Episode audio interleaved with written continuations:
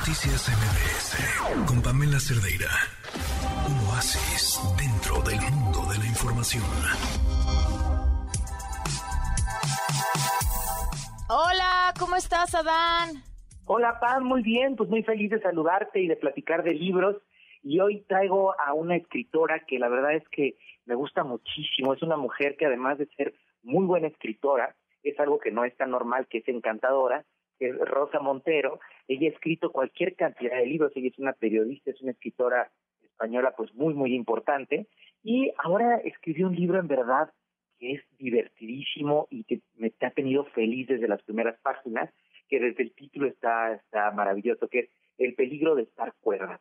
Eh, realmente hace unos análisis maravillosos de la locura. Bueno, comienza por decir que, pues algo que, que todos sabemos eh, eh, desde nuestro interior es que tenemos rasgos de locura todos los seres humanos, ¿no? Todos tenemos momentos que somos medio esquizofrénicos, donde somos neuróticos, sin embargo, mal que bien, ahí la llevamos. Pero Rosa Montero cuenta algo para aquellos que hayan escrito un libro, que nos dediquemos a la literatura, nos dice algo muy duro y es que en general quienes nos dedicamos a la literatura somos 50, 50% más propensos a enfermedades como este que tienen que ver con, con la mente, ¿no? Eh, con el cerebro. Por ejemplo, empieza a hacer un recuento que una gran parte de los autores y de las autoras se han cambiado el nombre, ¿no? Tienen nombres de plumas, tienen seudónimos, es algo que les encanta, ¿no? Como este desdoblamiento, ya dice el yo que no tiene hueso de los escritores y de las escritoras, pero también dice no solo que se cambian de nombre,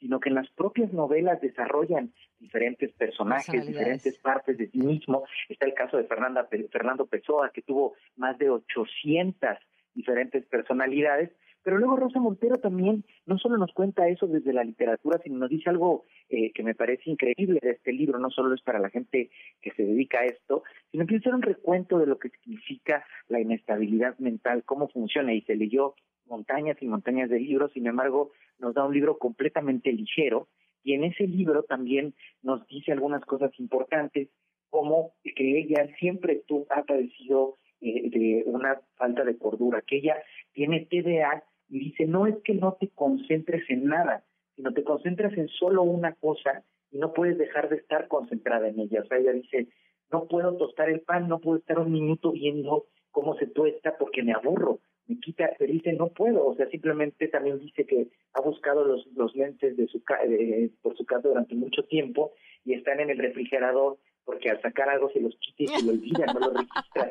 Y cuenta otras cosas fascinantes, Pam, que, bueno, tú que eres periodista, resultan escalofriantes, y es gente que se ha hecho pasar por ello. Por ejemplo, dice que una vez se llamaron y que le dijeron, oye, ya dejen pasar a Constantino, en el momento en que no salían tanto las fotos, ella es un hombre famoso en la prensa y por ser escritora desde muy joven, y entonces que una mujer le dijo, ya dejes pasar a mi esposo porque está casado, porque le has regalado tal cosa y no sé qué, y dice, te lo juro yo no lo conozco.